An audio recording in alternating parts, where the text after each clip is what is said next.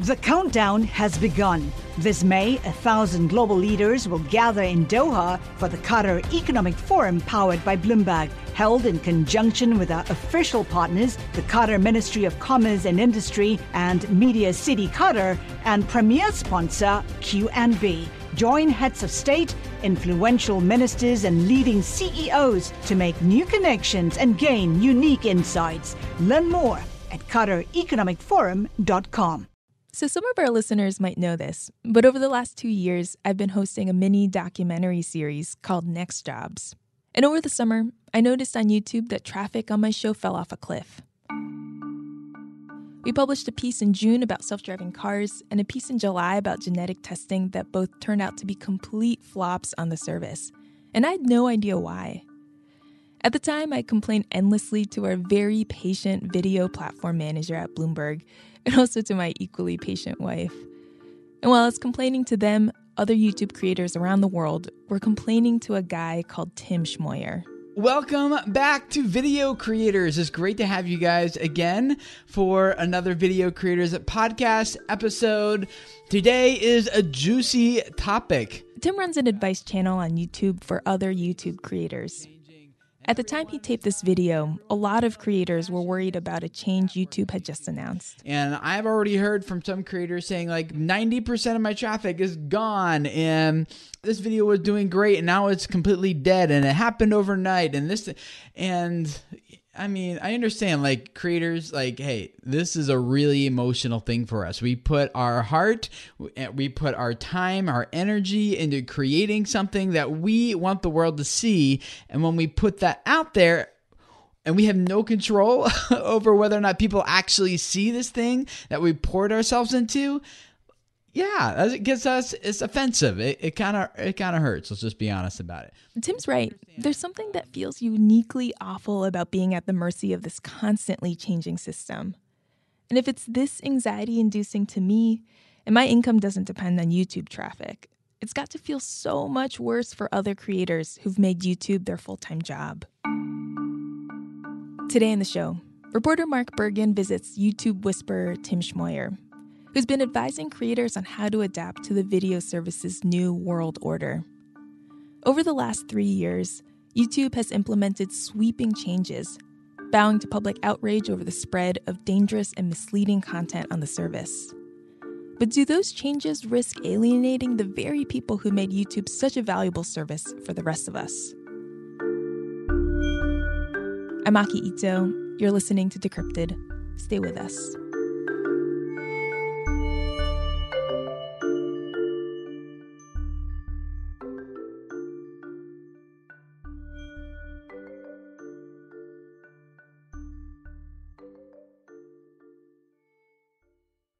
Hey, Mark, how's it going? It's going really well.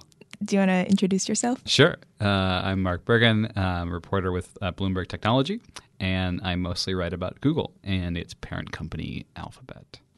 Today, we're talking about YouTube, which a decade ago was this fledgling, weird video service, and today is worth, I think I've seen estimates of more than $100 billion. Is that right? Yeah, so the company's never shared its financials, but there are estimates that it's worth that much. So as YouTube's gotten bigger, it's also had to make quite a few changes. Walk us through the broad contours of that. Yeah, so I don't know if you remember uh, a decade ago, one of the most popular YouTube videos was Charlie Bit My Finger. Ow! Ow, Charlie! it was just like low lo-fi like home video it was uh, hugely viral. And at that point this was like the magic of youtube was anyone could upload a video anyone could start making money off of it uh, and it went off in this huge success. Before it became just a much bigger platform before a lot of media companies were on there before these big stars and and celebrities then turned into this like high production and uh, expensive content. Um, for a long time, for nearly a decade, YouTube got away with this, and Google it was this huge growth property for them. Uh, starting around 2017, that growth kind of got out of hand, and we saw um, there was major advertising boycott after some ads ran on extremist jihadi videos, um, videos full of hate speech. So, starting in 2017, YouTube's made a ton of changes to make it a lot more difficult for hate speech videos, for disturbing extremist videos to come up. Um, at the same time, for it's made it more difficult for creators to make money. So the most recent changes from YouTube are happening around kids content. Kids content on YouTube is massive, right? The, some nursery rhymes are some of the biggest channels in the world. Um, toy unboxing videos are incredibly popular, and there's also this really popular world of like you call it like family vlogging, where families kind of put our, their home videos on YouTube. So in September, uh, the company settled with the Federal Trade Commission for violating children's privacy because the government accused YouTube of basically tracking um, and serving ads to kids under 13, which is not legal on the internet. Uh, so, starting January 1st, the company told creators, okay, you're not allowed to serve any of these targeted ads, uh, which is they're basically more expensive ads. And for a lot of YouTube creators right now, they're very anxious about these changes. So, a lot of changes coming to YouTube Yeah. that's making creators very anxious. That's where protagonist Tim Schmoyer comes in. Yep. So I met him at VidCon, which is this big conference in Anaheim earlier this summer, and then I went out to his house in October. Hey, man. Found the right place. Yeah, you got it. Tim lives just outside of Cincinnati, uh, technically in Kentucky. Uh, he and his wife live with, uh, get this, their seven children, whom they all homeschool. Hungry? You want to eat? The important thing to know about the, the Schmoyer family is they live and breathe YouTube. They watch YouTube together. Uh, Tim and his wife have been making YouTube videos for about a decade uh, with their kids. Today is a special family adventure day. We are uh, getting pizza. We're waiting for it to cook right here. Says Mommy's little prince. Are you Mommy's prince? Nah, I'm Zeker. You're Zekers. You know what? She came out of Mommy, Mommy's tummy last night, and she's really cute. Their kids now run their own YouTube channel. um, I talked to Tim's older daughter over lunch, and she talked to me about what it's like to watch herself on, on YouTube videos. Whenever, whenever we watch it, um, like we, if we watch our channel normally, we like watching our old, old, old, old, old ones when like Hallie and Toby and me and Ezekiel were babies. We like watching those ones because we did. Us kids did a lot of funny stuff when we were little. But you don't like watching the new, the newer ones much? Uh, I would watch them sometimes. When's the last video you were in? The kids have a channel. I'm Oh. on it a lot. Yeah, it's actually fun for us. So, how did Tim and his family get to this point? So we started posting on YouTube in 2006. This is a very different era. The company had just started a year before, and he was he told me he was posting videos so his uh, family back home could s- see images and meet his new girlfriend. A little date night. We haven't uh, done anything for a while. Look at all these coupons. I got a twenty-five dollar. I proposed to Dana today, and she said yes. We were gonna do it up at. Uh, So they're posting on YouTube, and then they discover that not just their family is watching it, but strangers on the internet are watching too. and I got a little confused. I was like, wait, who are these people? How are they finding my video? Why do they keep coming back? Who is Catlicker72 and why do they keep commenting on my videos? You know, there wasn't really anyone answering those questions back then, and no one really knew. And so I was like, well, I'm going to figure this out. And so he's talking with other people on YouTube, and they're sharing tips about what does well and what doesn't work well. Uh, at this point, he was working actually as a youth pastor. Um, and you know, he's, the way he talks about YouTube a lot is very similar. He feels that this is a, a channel for sort of changing people's lives. And I had this like aha moment like, man, if you really want to have big impact, you really want to change people's lives and reach people literally around the world. I was like, YouTube is like the perfect position, like perfect platform to do this. Um, like on my blog, I could write about something and tell people about something, but like in a video, I could actually make them feel as if they were like experiencing it with me. I can invite them into it. and he got really passionate about it. He went and worked for a marketing agency that worked on you know, consultancy, whether it's big companies like HBO, Disney, or just small video creators, how to perform well on YouTube. In 2013, I believe, he starts his channel called Video Creators and decides to go out on his own and build this consultancy uh, where he gets people to pay him to give him advice about YouTube and how it works. If you're looking to serve your audience on YouTube and earn a full time income while doing it, I am really excited to make this course available for you. So buy it, go through the checkout And to be clear, he's an independent consultant. He's not paid by YouTube to do this. Uh, yeah, he's he's one of their like I'd say like dozens of people, right, that, that fit into this kind of orbiting YouTube. They don't work directly for YouTube. He certainly has a good relationship with the company, right? He's one of their kind of beta testers, which means he gets versions of products early. The company trusts him with that. Um, he's definitely talks to a lot of. He told me he talks to people at the company maybe once a week or so, um, because it's important for for YouTube to get this sort of network of trusted partners who understand how YouTube works and can explain that and basically deal with a lot of the problems that YouTube wants to keep at arm's length with with its creators. So, what does a YouTube consultant do? Uh, so he spends a lot of time on video conference And calls. then, um, before we get started, I only have three minutes, but um, long hours with his clients. Uh, where they all sort of si- sign in on video chat software. So he's standing in his office there, and they come in at one point. There were 18 different sort of creators Wow. um, talking at one point. Uh, they're all in their own home offices or just their living rooms. And he gives these long sessions, and, and that one in particular was about uh, just about keywords. how many of you guys do keyword research for your videos? How many of you? Okay, hands down. Okay, raise your hands again. How many of you have seen keyword research make a significant impact on your channel growth? A little bit. A little bit, but going back. Another part of Tim's consulting business is what he calls office hours. Right? So he just sort of uh, sets a, some time where any of his um, YouTube creator clients can come in and ask him questions. There you go. Yep, yep. I. Well, I was there on a Wednesday. There was only one creator who called in. Uh, her name is Lucia Oliverio. She runs a cooking channel, lives outside of Sacramento. And one of the things that Tim advises her on is to identify who her target YouTube viewer is. Which way does your target audience think about it? Well, that I don't know yet. Um, I'm, I was trying to figure out who my target audience is, and so I'm figuring it's and and the advice that Tim gave when he talked to people, and even when he talked to me, was sort of counterintuitive. I'd always expect him. Here's someone who spends years studying YouTube. It's like, okay, here's the best way to beat the algorithm, right?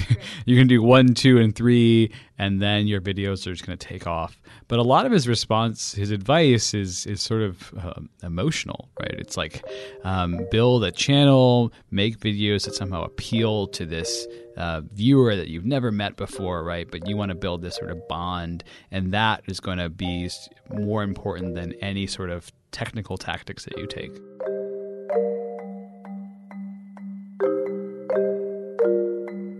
We'll be right back.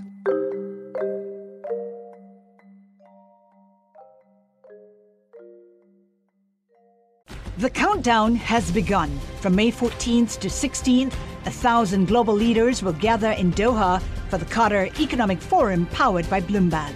Join heads of state, influential ministers, and leading CEOs to make new connections, gain unique insights, and uncover valuable opportunities in one of the world's most rapidly rising regions. Request your invite for this exclusive event at QatarEconomicForum.com. So at the same time that Tim's been running this business and video creators, he's also kept this old YouTube channel that he posted from 2006. And for a long time, that channel was all about his family. Um, they called them schmovies. They would make these home videos um, where they're doing everything, playing with friends, visiting an amusement park. Um, more recently, in the past few months, they've actually changed directions entirely.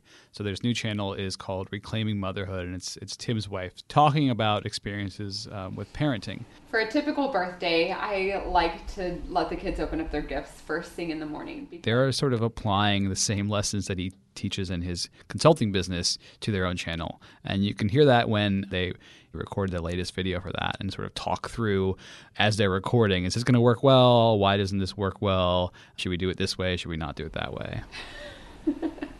Any other points that you can think of? Well, what's the main point? What's the main story you're telling here? Like, what's someone's about? How how we celebrate? But what, what, like The someone? why behind it? What's the title that someone's gonna click on? I don't know. We didn't talk about that before.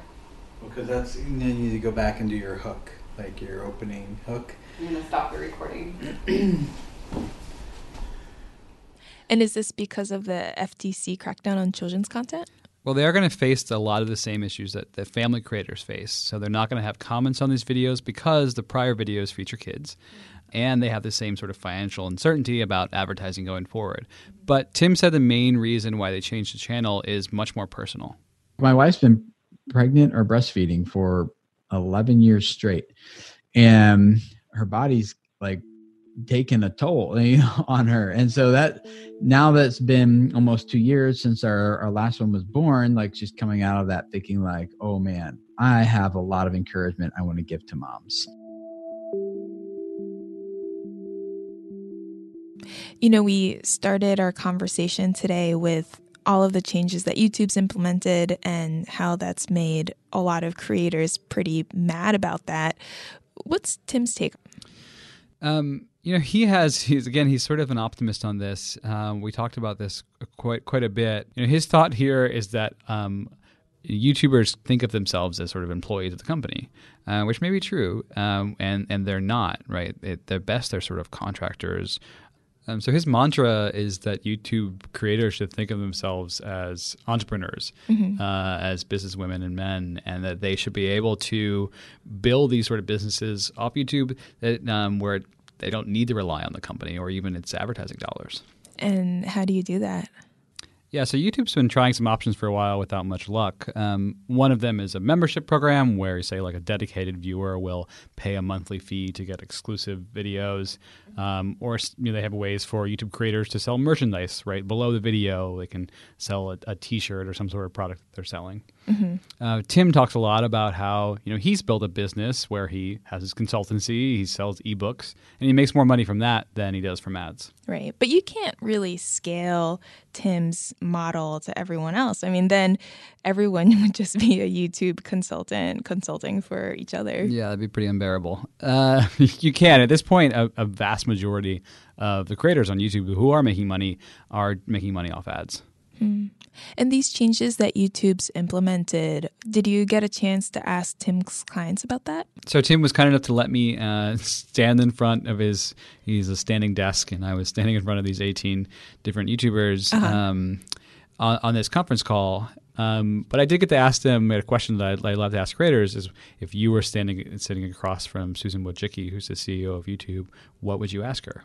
But how much do they care about small time creators? The demonetization pisses off a lot of creators and they're trying to look for other platforms. What would it take to sort of say, I'm, I'm going to go elsewhere? Um, I guess for another platform to start paying people.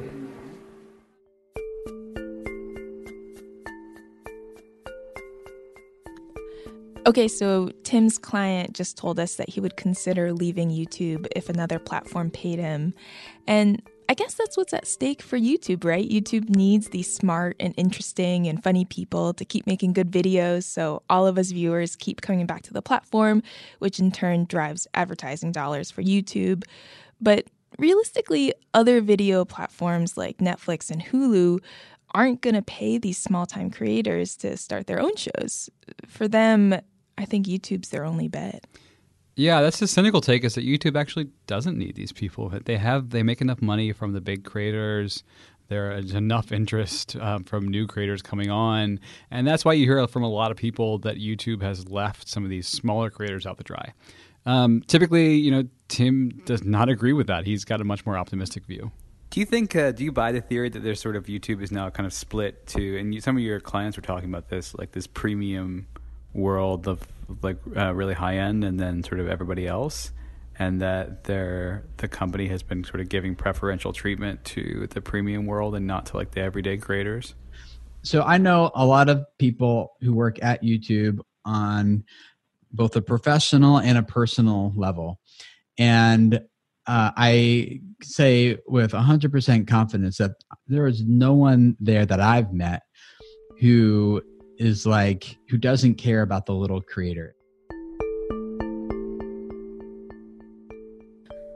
You know, Mark, I've been thinking about this, and I think you can think of these small time creators as kind of the civilian casualties of this war that YouTube's waging now on all this toxic, gross content even though the vast majority of them have nothing to do with that stuff, right? They're not making all the jihadi content, they're not making uh, the fake news that we're all mad about.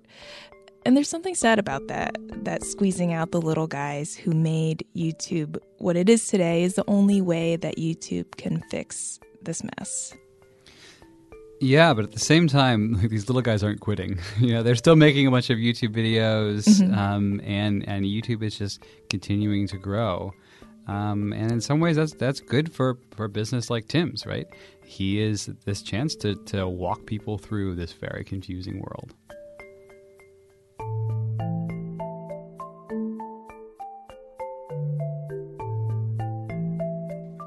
Mark Bergen, thanks for coming on the show today.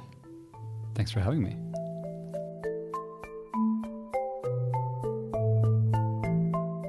Decrypted is hosted by me, Aki Ito. Sean Wen is our executive producer. Ethan Brooks mixed the show today.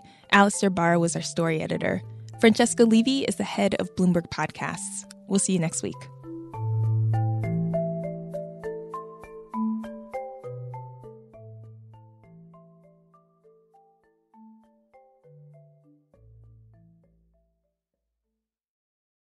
The countdown has begun. From May 14th to 16th, a thousand global leaders will gather in Doha for the Qatar Economic Forum powered by Bloomberg. Join heads of state, influential ministers, and leading CEOs to make new connections, gain unique insights, and uncover valuable opportunities in one of the world's most rapidly rising regions.